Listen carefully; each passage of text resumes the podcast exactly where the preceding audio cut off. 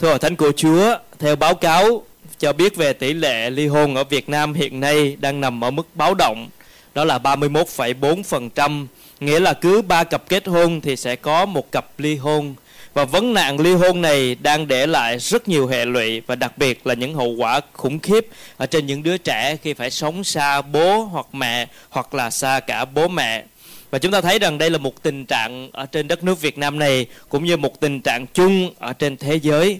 Và đó là điều vì lý do con người không hiểu được giá trị thật của hôn nhân mà Đức Chúa Trời tạo dựng, hoặc là con người hiểu nhưng lại không vâng phục Đức Chúa Trời ở trong hôn nhân của Ngài. Đây là một vấn đề hết sức nhạy cảm ở trong xã hội mà chúng ta đang sống. Tuy nhiên, đây là vấn đề mà Kinh Thánh đã đề cập đến và chính Chúa Giêsu đã dạy dỗ trực tiếp ở trong vấn đề này. Và tôi thiết nghĩ buổi sáng nay chúng ta cần đến với khúc Kinh Thánh này với một tấm lòng của sự lắng nghe, học hỏi để chúng ta hiểu ý định chương trình của Đức Chúa Trời và sống đẹp lòng Ngài. Và với những người đang ở trong hôn nhân, chúng ta nghe điều này để biết quý trọng và xây dựng hôn nhân đẹp lòng Chúa. Với những người chưa kết hôn, chúng ta nghe điều này để hiểu về cái nhìn của Đức Chúa Trời ở trong hôn nhân. Với những người đã có những sự va vấp hoặc là những sự đổ vỡ ở trong hôn nhân của mình, chúng ta học những điều này để biết cách làm thế nào để trở lại con đường đúng đẹp lòng Chúa. Cho nên buổi sáng nay chúng ta sẽ đến với một khúc kinh thánh ở đây trong mát đoạn 10 từ câu 1 cho đến câu số 12. Bối cảnh lúc bấy giờ là Chúa Giêsu đang tiến về miền Nam là tiến về Jude và thành Jerusalem. Còn những tháng cuối cùng còn lại của chức vụ Chúa Giêsu, Ngài đi trở về trung tâm của Jerusalem để chịu khổ ở tại nơi đó. Và câu 1 thì nói rằng từ đó Đức Chúa Giêsu đi vào miền Jude và miền bên kia sông Giô-đanh đoàn dân tụ họp quanh Ngài và như thường lệ, Ngài bắt đầu dạy dỗ họ Câu số 2 Có mấy người Pharisee đến hỏi để thử Ngài, Đàn ông có được phép ly dị vợ không Lúc bấy giờ thì Chúa Giêsu đã đi vào địa phận của miền Nam, Đã đến vùng đất của Jude và ở tại nơi đây thì Chúa Giêsu đang bắt đầu đến với vùng đất này và được cái sự chú ý đặc biệt của những người Pharisee. Họ đang tìm mọi cách để bắt lẽ Ngài. Và nếu chúng ta còn nhớ thì những đoạn trước chúng ta học về một câu chuyện của Giăng Baptist cũng chính vì vấn đề hôn nhân, vấn đề à, hôn nhân đó mà Giăng Baptist đã can gián, đã khuyên vua Herod trong cái sự sai phạm của Herod đó. Và Giăng đã phải trả giá với lời khuyên của mình bằng việc chấp nhận để Herod bỏ vào tù. Và không lâu sau đó nữa thì dân chịu chết vì lời can gián của mình trong vấn đề hôn nhân của vua Herod. Và bây giờ thì Chúa Giêsu đang tiến về miền Nam, miền Jude này ở trong cái sự cai trị và địa phận của Herod. Cho nên một lần nữa người Pharisee mong đợi một cái cơ hội để Chúa Giêsu có thể vi phạm trong cái lời nói của Ngài hay là trong một cái vấn đề gì đó luật pháp để đem đến cái sự công khai, chống đối và tạo cái sự căng thẳng giữa Chúa Chúa Giêsu và vua Herod trong cái sự bắt lẽ này nhằm cho Herod có thể bắt Chúa Giêsu và xử Chúa Giêsu như những gì Herod đã từng làm với dân. Cho nên đây là một âm mưu của những người Pharisee. Nếu chúng ta đọc về những phần sau nữa thì liên tục những câu hỏi đặt ra với Chúa Giêsu và để tìm cách bắt Ngài. Và mở đầu cho cái sự chống đối này, đó là lời thử về hôn nhân. Bởi vì đây là một vấn đề và những người Do Thái, kể cả những người Pharisee họ tin rằng họ được phép ly dị và trong xã hội thời bấy giờ họ đồng ý với sự ly dị và vấn đề đó là cái sự hợp pháp nó dựa trên cơ sở nào. Cho nên họ đưa cái điều đó ra thử Chúa Giêsu ở đây. Cho nên cuối câu số 2 đó là đàn ông có được phép ly dị vợ không? Ở đây hỏi đàn ông thôi, không có hỏi được phụ nữ. Thì bởi lẽ đó là trong thời bấy giờ đó là phụ nữ không được xem trọng. Phụ nữ không có cái thẩm quyền và không có cái quyền để để chủ động đòi ly hôn với người đàn ông. Cho nên trong cái bối cảnh hiện tại của kinh thánh này đó, thì đàn ông có cái quyền ly dị vợ cho nên cái những người pha này hỏi như vậy thì đàn ông có được phép ly dị vợ không nếu Chúa trả lời có hoặc trả lời không thì đều có lý do để những người Pharisee này bắt lẽ Chúa. Cho nên chúng ta đều học điều đầu tiên buổi sáng nay đó là hôn nhân trong cái nhìn của con người. Hôn nhân trong cái nhìn của con người đó là thời bấy giờ đó thì họ chấp nhận, họ cho phép sự ly dị sự ly dị coi như là một vấn đề hợp pháp đối với những người Pharisee người Do Thái hay là cả xã hội nói chung. Và với chúng ta ngày nay cũng vậy. Xã hội đồng ý cho vấn đề ly hôn, thậm chí đó là vấn đề đơn phương ly hôn. Tòa án vẫn chấp nhận. Nó có một tiến trình dài hơn để giải quyết, nhưng mà một người nữ hay là một người nam có quyền đơn phương để ly hôn và gửi lên tòa án. Và đó là xã hội chúng ta đang chấp nhận. Thời xưa cũng vậy và thời nay cũng vậy. Nhưng mà đó là cái góc nhìn của con người trong vấn đề ly hôn. Cho nên Chúa Giêsu nói trong câu số 3 Ngài hỏi, môi xe đã truyền dạy các ngươi điều gì? Họ thưa, môi xe cho phép đàn ông viết giấy ly hôn rồi ly dị vợ. Đức Chúa Giêsu phán, chính vì sự cứng lòng của các ngươi mà môi xe mới viết ra luật này để trở lại với khúc kinh thánh mà Chúa nói về môi xe cho phép ly vì dị vợ đó là chúng ta trở về với cựu ước, trở về với luật pháp của môi xe ở trong thời đó thì vấn nạn của sự ly dị xảy ra rất là nhiều. Và tất cả những dân tộc chung quanh của những người do thái, họ đều rất là dễ dàng để ly dị vợ. Nghĩa là một người đàn ông không thích cái người nữ đó ở bất cứ điểm nào thì có thể viết một tờ giấy ly hôn và trao vào người phụ nữ đuổi người phụ nữ ra khỏi nhà.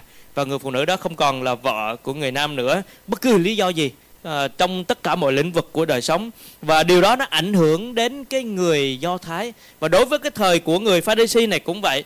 Giả sử như nếu một người nữ nấu ăn không ngon chăm sóc con không tốt làm việc nhà không giỏi họ có thể bị đuổi về nhà một cách rất dễ dàng cho nên vì vấn đề lý dị đó của các vấn đề xã hội, vấn nạn xã hội đang xảy ra.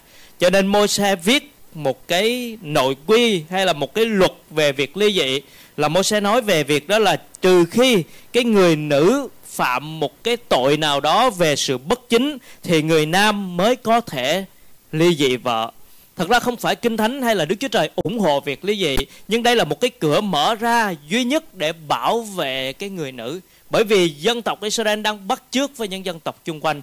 Họ rất dễ dàng ở trong vấn đề ly hôn, cho nên trở làm cho cái người phụ nữ chịu thiệt thòi. Vì cái người phụ nữ trong thời đó không có được cái bình đẳng và được cái đảm bảo cái quyền lợi. Cho nên người phụ nữ bị đuổi ra khỏi nhà rồi thì bị xã hội xem thường, xa lánh và không có cái cơ hội để có thể sống hòa nhập với cộng đồng. Cho nên môi xe đưa ra một cái luật để bảo vệ người nữ. Đó là trừ khi cái người nữ đó phạm vấn đề về sự bất chính thì người nam mới có thể viết giấy ly hôn để người nữ đó trở về nhà. Thì nếu người nữ không có phạm bất cứ một điều gì bất chính, thì người nam không có lý do gì để ly hôn với người nữ. Có nghĩa là không phải người nữ nấu ăn không ngon, chăm sóc con không giỏi, hay là quét nhà không sạch, hay làm bể một cái chén thì có thể ly dị.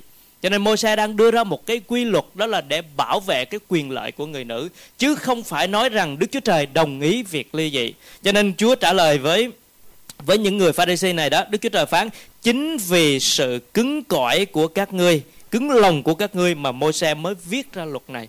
Bởi vì sự cứng lòng vì sự bất tuân vì dân sự của chúa bắt chước theo các thói sống của những người xã hội. Vì sự bất tuân đó môi xe mới để ra một cái trường hợp duy nhất mở ra một cái cửa duy nhất cho vấn đề hôn nhân.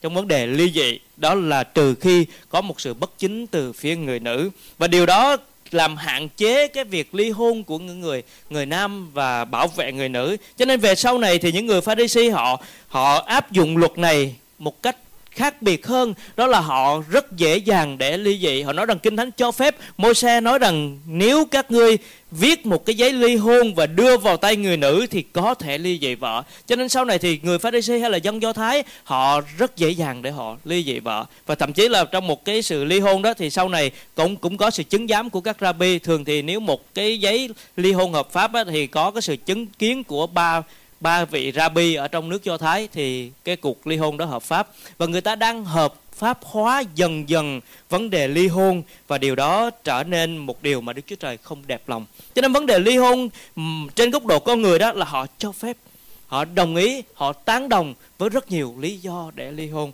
Và chúng ta thấy xã hội ngày hôm nay nếu ba cặp kết hôn đã có một cặp ly hôn, vấn đề là gì? Vấn đề đó là họ không đang quý trọng hôn nhân của mình vấn đề đó là họ xem rằng hôn nhân là một sự chọn lựa. Cho nên ngày hôm nay con người xem rằng hôn hôn nhân là một sự chọn lựa và ly hôn là một giải pháp khi có quá nhiều rắc rối xảy ra. Hãy nhớ điều này, người ta cho rằng hôn nhân là một sự lựa chọn và ly hôn là giải pháp cho quá nhiều rắc rối hay là mâu thuẫn xảy ra trong một cuộc hôn nhân đó. Nhưng mà đó là cái nhìn của con người. Với chúa, ngài không nhìn như vậy và chúng ta thấy cái thực trạng xã hội. Và điều đáng buồn đó là ngày hôm nay, ngay cả cơ đốc nhân cũng xảy ra rất nhiều vấn đề, về vấn đề hôn nhân, thậm chí là là ly dị. Chúng ta nghe rất nhiều lý do đó là không hợp nhau, thì chia tay mà thôi hay là những cái mâu thuẫn nó kéo dài không được giải quyết? Hay là những vấn đề khác biệt về nuôi dạy con cái? Hay là người nam hay người nữ không thể sinh con? Hay là rất nhiều lý do khác? Thậm chí là sự xúi dục của cha mẹ hai bên hay là những người bên ngoài đã dẫn đến rất nhiều cuộc ly hôn và là vấn nạn cho xã hội, vấn nạn cho cho đất nước, mỗi quốc gia. Mà chúng ta thấy đằng sau cuộc ly hôn đó, đổ vỡ rất nhiều, sự tổn thương rất nhiều và ảnh hưởng đến những thế hệ con cháu, dẫn lên vô số những cái hệ lụy tiếp theo. Là bởi lẽ người ta vẫn đang sống trong hôn nhân với cái nhìn của con người. Nhưng mà chúng ta cần đến với một điều tiếp theo. Hôn nhân trong cái nhìn của Chúa. Và là một cơ đốc nhân, chúng ta cần hiểu điều này một cách nghiêm khắc với những gì Chúa dạy dỗ buổi sáng hôm nay. Câu số 6 Nhưng từ buổi sáng thế, Đức Chúa Trời chỉ tạo dựng một nam và một nữ. Vì lý do đó mà người nam phải lìa cha mẹ mình và kết hợp với vợ và hai người trở nên một thịt. Như thế vợ chồng sẽ không còn là hai nữa mà chỉ là một. Vậy loài người không được phân rẽ những người mà Đức Chúa Trời đã phối hợp. Đây chính là cái nhìn của Đức Chúa Trời. Và là cơ đốc nhân, là con của Chúa, chúng ta cần phải học biết về hôn nhân trong cái nhìn của Chúa. Ngài nói rằng như nhưng từ buổi sáng thế hay là từ buổi ban đầu, Đức Chúa Trời chỉ tạo dựng một nam và một nữ. Điều này nó có thêm ý nghĩa đó là hôn nhân là một người nam với một người nữ, không có những cái hôn nhân biến thể khác nhiều nhiều vợ hay là nhiều chồng hoặc là đồng tính với nhau, không có cái sự biến thể trong hôn nhân. Với Chúa, hôn nhân chỉ là một nam và một nữ. Và chỉ một người mà thôi, Chúa tạo dựng ban đầu chỉ có Adam và Eva. Và Ngài thiết lập cuộc hôn nhân đó. Không có một đối tượng thứ hai nào để ly hôn hay là lựa chọn cả. Chúa thiết lập một cuộc hôn nhân đầu tiên ở trên đất. Và Ngài tạo dựng nên một nam, một nữ. Và vì lý do đó cho nên người nam lìa cha mẹ và kết hợp với vợ. Và hai người trở nên một thịt đây là cái khái niệm của cơ đốc. Hai người trở nên một là khái niệm của cơ đốc, là khái niệm là cái nhìn của đức chúa trời, nó khác với ngoài xã hội. Có thể xã hội cũng có, đâu đó cũng hiểu được một chút về ý niệm này, nhưng họ không thể hiểu đầy đủ về ý niệm mà cả hai nên một. Cho nên hôn nhân là cả hai mà Chúa kết hiệp thành một. Và khi Chúa kết hiệp thành một rồi thì không có sự phân rẽ nữa. Câu số 9 vậy loài người không được phân rẽ những người mà Đức Chúa Trời đã phối hợp với Chúa không được phân rẽ. Hôn nhân trong cái nhìn của Đức Chúa Trời đó là hôn nhân do chính Ngài thiết lập và không có ý niệm của chữ ly dị ở trong hôn nhân mà Chúa đã thiết lập thừa thánh của Chúa. Chúng ta cần hiểu, chúng ta cần tin, chúng ta cần thực hiện điều này trong đời sống của chúng ta.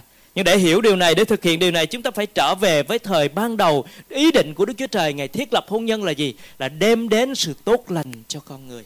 Ngài nói loài người ở một mình thì không tốt Cho nên Chúa tạo dựng hôn nhân là để con người có thể sống và tận hưởng một cuộc sống tốt đẹp mà Chúa ban. Hôn nhân là một món quà mà Chúa ban cho loài người.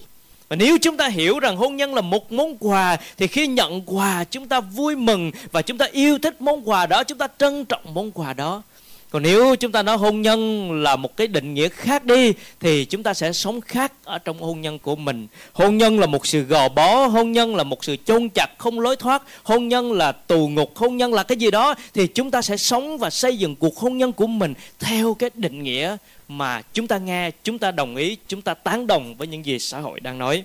Nhưng với chúa, hôn nhân là một món quà mà chúa ban. Chúng ta nhận quà để trân trọng, vui thích hay nhận quà để rồi bỏ nó qua một bên. Và đó chính là sự lựa chọn của chúng ta. Chúa nói hôn nhân đó là sự ban cho của Đức Chúa Trời. Khi Ngài thấy loài người ở một mình không tốt Ngài ban cuộc hôn nhân đó Và không ai có thể phân rẽ cuộc hôn nhân Mà Đức Chúa Trời ban. Đó là ý định của Đức Chúa Trời. Cho nên chúng ta phải hiểu sự tốt lành của Chúa Và trong ý định của Ngài không có sự ly dị. Chúng ta có thể xem một vài câu kinh thánh Để biết cái quan điểm, cái góc nhìn, cái ý muốn của Đức Chúa Trời là như thế nào trong Malachi đoạn 2 câu số 15 16 Malachi, sách cuối cùng của cựu ước. Malachi đoạn 2 câu 15 16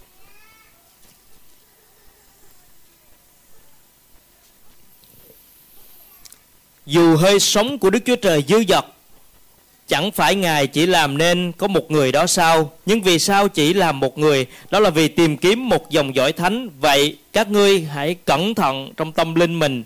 Đừng phản bội vợ mà mình cưới lúc trẻ. Vì giô ba Đức Chúa Trời của Israel phán Ta ghét việc ly dị Và ghét người nào lấy việc bạo hành làm áo khoác cho mình. Đức giô va vạn quân phán như thế. Vậy các Vậy hãy cẩn trọng trong tâm linh các ngươi và đừng phản bội.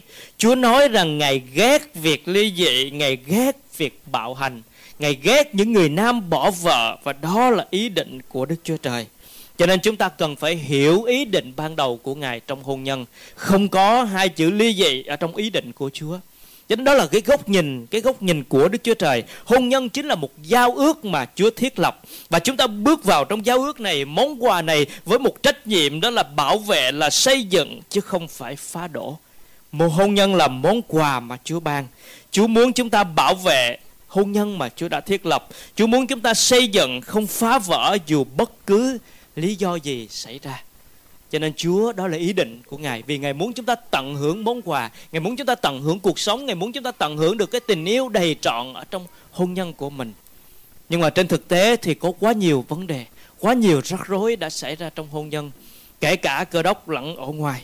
Cho nên chúng ta cần hiểu, Khi chúng ta đối diện với những vấn đề Thì chúng ta phải trở lại với đấng thiết lập. Chúa không muốn chúng ta, Chúa không muốn thay đổi cuộc hôn nhân của chúng ta. Ngài không muốn chia cắt cuộc hôn nhân chúng ta, Ngài không muốn phá vỡ cuộc hôn nhân của chúng ta, nhưng Ngài muốn thay đổi mỗi tấm lòng của chúng ta để có thể sống và tận hưởng trong cuộc hôn nhân đó. Nếu một cuộc hôn nhân có vấn đề thì câu hỏi nếu chúng ta hỏi Chúa rằng trong hôn nhân của con có vấn đề, có những cái sự bất hòa, có những sự mâu thuẫn, có những điều không hợp với nhau, có quá nhiều cái sự ngăn trở trái ngược với nhau, nhiều mâu thuẫn như vậy thì con phải làm gì? Thì câu trả lời của Chúa đó là Ngài muốn chúng ta thay đổi tâm lòng, đời sống của mình để tiếp tục sống và tận hưởng cuộc hôn nhân đó. Ngài không muốn thay đổi một cuộc hôn nhân khác. Ngài không có giải pháp để thay đổi cuộc hôn nhân khác. Ngài chỉ có giải pháp là thay đổi mỗi tấm lòng đời sống của chúng ta. Và những bất hòa đó xảy ra đâu? Là vì chúng ta ích kỷ là vì chúng ta cứng cỏi và vì chúng ta không kính sợ đấng Christ. Ephesos nói rằng vì kính sợ đấng Christ mà mà vâng phục nhau. Nếu hôn nhân không có sự vâng phục người nam không vâng phục người nữ, người nữ không vâng phục người nam là vì hôn nhân đó thiếu sự hiện diện của Chúa, vì hôn nhân đó thiếu sự kính sợ Chúa. Cho nên vấn đề nó xảy ra đó là ở cái đời sống đức tin và nên thánh của chúng ta không đủ trong sự gắn kết với Chúa, không phải vấn đề ở tại người kia cho nên chúng ta cần hiểu điều này Chúa không thay đổi cuộc hôn nhân khác, Nhưng Ngài muốn thay đổi tấm lòng chúng ta Để có thể sống và tận hưởng trong cuộc hôn nhân Chúa ban Tuy nhiên, Kinh Thánh có đề cập đến hai trường hợp trong vấn đề ly dị và tôi muốn đề cập đến ở đây để chúng ta có thể hiểu và có một cái nhìn tường tận ở trong vấn đề hôn nhân của mình. Kinh Thánh có hai lần đề cập đến hai vấn đề về vấn đề ly hôn ở đây. Thứ nhất là Matthew đoạn 5 câu 32 hoặc là câu 10 đoạn 19 câu 9. Đó là nếu một người nam hay là một người nữ phạm tội ngoại tình. Và nếu không thể hòa giải, thì cái người cái người còn lại đó, cái người bị là một nạn nhân ở trong cuộc hôn nhân đó, có quyền hay là có thể để đề xuất ly hôn ở trong cuộc hôn nhân đó. Còn cái người phạm tội đó không có quyền để đề xuất hôn nhân, không được có quyền để đề xuất ly hôn. Cho nên cái người phạm tội đó chỉ có một con đường thôi, đó là ăn năn để trở lại với chúa và mong đợi có thể bảo vệ cuộc hôn nhân của mình tôi nói lại điều này có nghĩa là có một trường hợp, thứ nhất mở ra cho cánh cửa của vấn đề hôn nhân đó là khi hai người nam nữ kết hôn với nhau, một trong hai người phạm tội ngoại tình, thì cái người còn lại, cái người nạn nhân trong cuộc hôn nhân đó có thể ly hôn là bởi vì người kia đã phá vỡ giao ước hôn nhân đã được thiết lập. Đó là lý do thứ nhất mà vấn đề ly hôn xảy ra.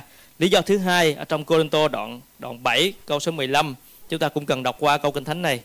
Cô Đinh Tô Nhất đoạn 7 câu 15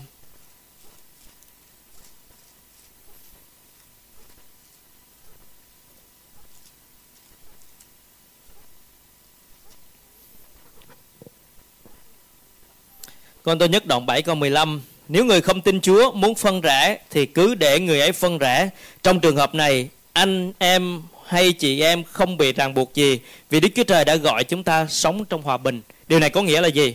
Điều này có nghĩa là khi hai người kết hôn với nhau lúc chưa tin Chúa, sau đó một trong hai người tin Chúa và người còn lại yêu cầu cái người kia phải chọn lựa một đó là tiếp tục đức tin của mình và chấm dứt cuộc hôn nhân này.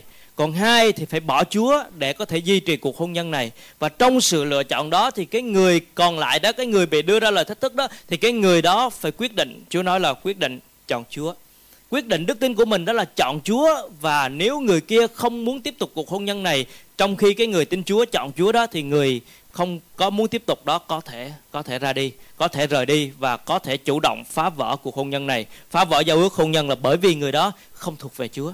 Chứ không có trường hợp ngược lại là tôi tin Chúa rồi, cho nên vợ tôi hoặc chồng tôi chưa tin Chúa, tôi về tôi đòi ly hôn với vợ chồng tôi là không được. Chỉ có trường hợp ngược lại đó là cái người tin Chúa và cái người kia không tin và cái người không tin đó yêu cầu cái người tin, một là chọn lựa đức tin, chọn lựa Chúa, hai là bảo vệ hôn nhân này, cuộc hôn nhân này, thì luôn luôn trong sự tối hậu của niềm tin chúng ta trong mọi trường hợp, kể cả ví dụ như gia đình bắt bớ, cha mẹ bắt bớ cũng vậy, cái sự lựa chọn tối hậu của chúng ta đó là chọn Chúa. Và trong cái sự lựa chọn Chúa đó, người kia muốn ra đi thì đành phải chịu. Bởi vì đó là cái sự phá vỡ giao ước hôn nhân mà người kia không đồng tình về đức tin của người này. Cho nên đó là chỉ có hai trường hợp trong kinh thánh mà có một cái cửa mở ra cho vấn đề ly hôn mà thôi. Còn ngoài ra trong ý định ban đầu của chúa thì không có vấn đề ly hôn. Nó chỉ xảy ra khi vấn nạn của con người tội lỗi, sự cứng cỏi của con người gia tăng. Cho nên chỉ có hai cái cái vấn đề cửa mở ra. Và chúng ta xem tiếp những cái câu còn lại của sách mát. Câu số 10 và câu số 11 khi ở trong nhà, các môn đồ lại hỏi ngài về vấn đề này. Ngài phán, người nào ly dị vợ để cưới người khác là phạm tội ngoại tình đối với vợ.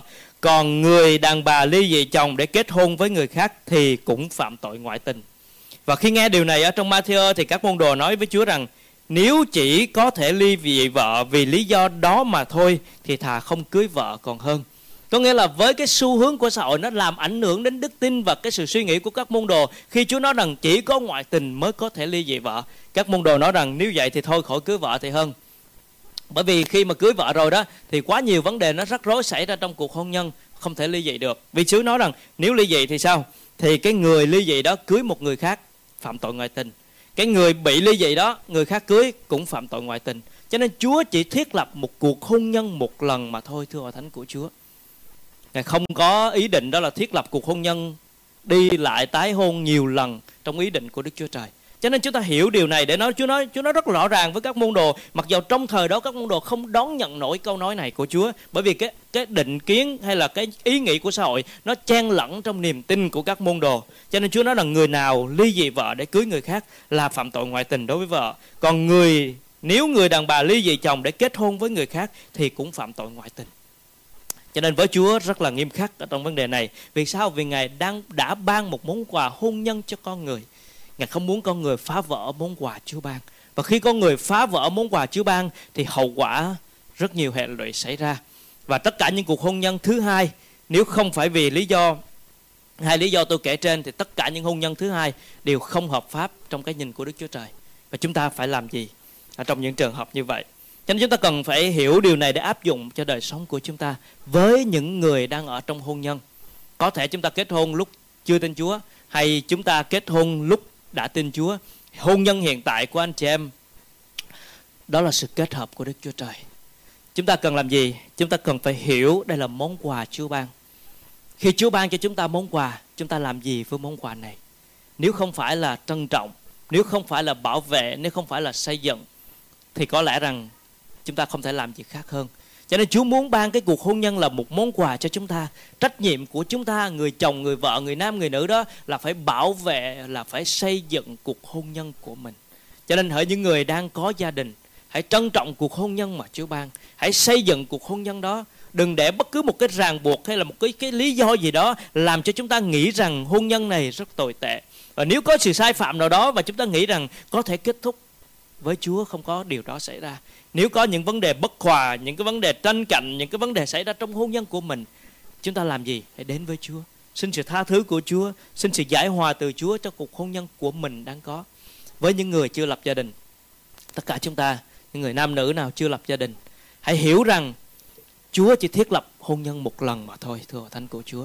Cho nên đừng vội vàng, đừng nóng vội, đừng có nghĩ rằng đến với người này không hợp thì thôi, vài ba năm chia tay đến với người khác trong ý định Đức Chúa Trời Ngài không có ý định để tái hôn hay là lập cuộc hôn nhân lần thứ hai thưa hội thánh của Chúa cho nên những người nam những người nữ chưa lập gia đình hãy cẩn thận hãy chuẩn bị sẵn sàng với tâm thế cho một cuộc hôn nhân mà Đức Chúa Trời ban phước. Còn với những người đã đổ vỡ trong cuộc hôn nhân, chúng ta làm gì? Có hai trường hợp. Nếu chúng ta nằm trong một trong hai trường hợp này, thì cầu nguyện với Chúa, xin Chúa Ngài hướng dẫn chúng ta ở trong bước kế tiếp. Nếu chúng ta không nằm trong hai trường hợp này mà chúng ta ly hôn, chúng ta đang phạm tội với Đức Chúa Trời. Nếu chúng ta đang có một cuộc hôn nhân thứ hai ở trong đời sống của mình, chúng ta cần ăn năn để trở lại với Chúa. Và nếu một người đã đã phá vỡ giao ước hôn nhân lần đầu tiên, chúng ta đang sống trong cuộc hôn nhân thứ hai thì phải hiểu rằng chúng ta không thể đi vào vết xe đổ để phá vỡ giao ước hôn nhân một lần nữa dù bất cứ lý do gì. Chúng ta phải hiểu ý định của Đức Chúa Trời Ngài thiết lập hôn nhân là để ban phước cho chúng ta. Cho nên nếu chúng ta đã đổ vỡ và đang ở trong cuộc hôn nhân thứ hai của mình thì hãy xây dựng cuộc hôn nhân đó, bảo vệ cuộc hôn nhân đó. Vì chúng ta biết rằng trong xã hội chúng ta sống có những người không phải đổ vỡ một lần đâu. Ba lần cũng có, năm lần cũng có, thậm chí có thể nhiều hơn. Vì sao? Vì họ xem chuyện đó rất là bình thường và cơ đốc nhân không thể có điều đó xảy ra trong đời sống của mình. Cho nên khi chúng ta đến với cuộc hôn nhân, nếu chúng ta là những người chứng kiến những lễ cưới trong nhà thờ, chúng ta đến với một cái lời hứa giao ước trước sự chứng kiến của Đức Chúa Trời. Trong giao ước đó là dù có khó khăn, nghèo hèn, dù có bất cứ điều gì xảy ra thì chúng ta cũng sống và bảo vệ cuộc hôn nhân này. Và người nam người nữ đều hứa dù ốm đau bệnh tật nghèo hèn khó khăn dù bất cứ chuyện gì xảy ra thì giao ước này không ràng buộc. Giao ước này chỉ có thể thay đổi khi một trong hai người đó đó chết mà thôi. Cho nên hôn nhân là bước vào trong giao ước trước sự chứng kiến của đức chúa trời đó. Làm thế nào trước sự chứng kiến của đức chúa trời mà chúng ta lại có thể xem thường hôn nhân của mình? Cho nên, chúa có một cái sự nghiêm khắc rất lớn ở trong hôn nhân và chúa thiết lập điều đó. Và con người chúng ta thấy thế giới đang phá vỡ phá vỡ rất dễ dàng. Và hệ lụy của hậu quả, những cái sự vấn nạn xảy ra, gia đình con cái đau khổ, ly tan và làm cho cái tư tưởng của con người nghĩ rằng hôn nhân không còn hạnh phúc nữa. Hôn nhân không còn điều gì là là đem đến cái hạnh phúc cho con người. Và người ta cảm giác hôn nhân như là một cái sự ràng buộc khó khăn nào đó và bởi vì tội lỗi con người con người làm sai ý định của đức chúa trời, dẫn đến nhiều hệ lụy và dẫn đến sự sai trật hoàn toàn. Cho nên là cơ đốc nhân, chúng ta không có thể ly hôn ở trong cuộc hôn nhân của mình.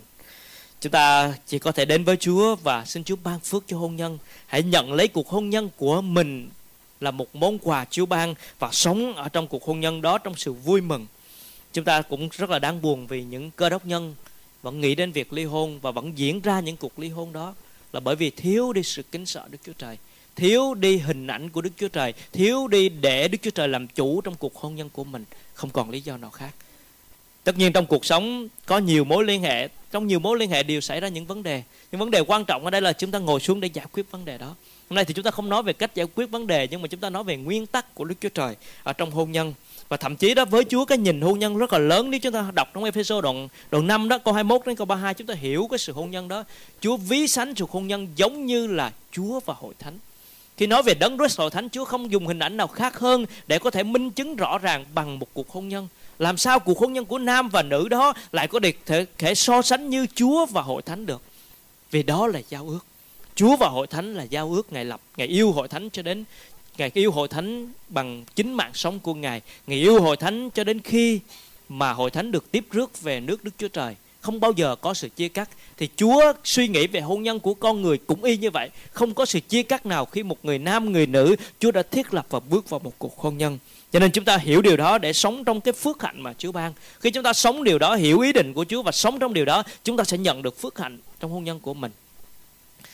Cho nên xin Chúa cho chúng ta hiểu điều đó. Phước hạnh tuôn tràn trong hôn nhân Chúa ban. Chúng ta sẽ thấy được phước hạnh tuôn tràn trong hôn nhân Chúa ban. Khi một cuộc hôn nhân Chúa ban, sẽ có phước hạnh tuôn tràn.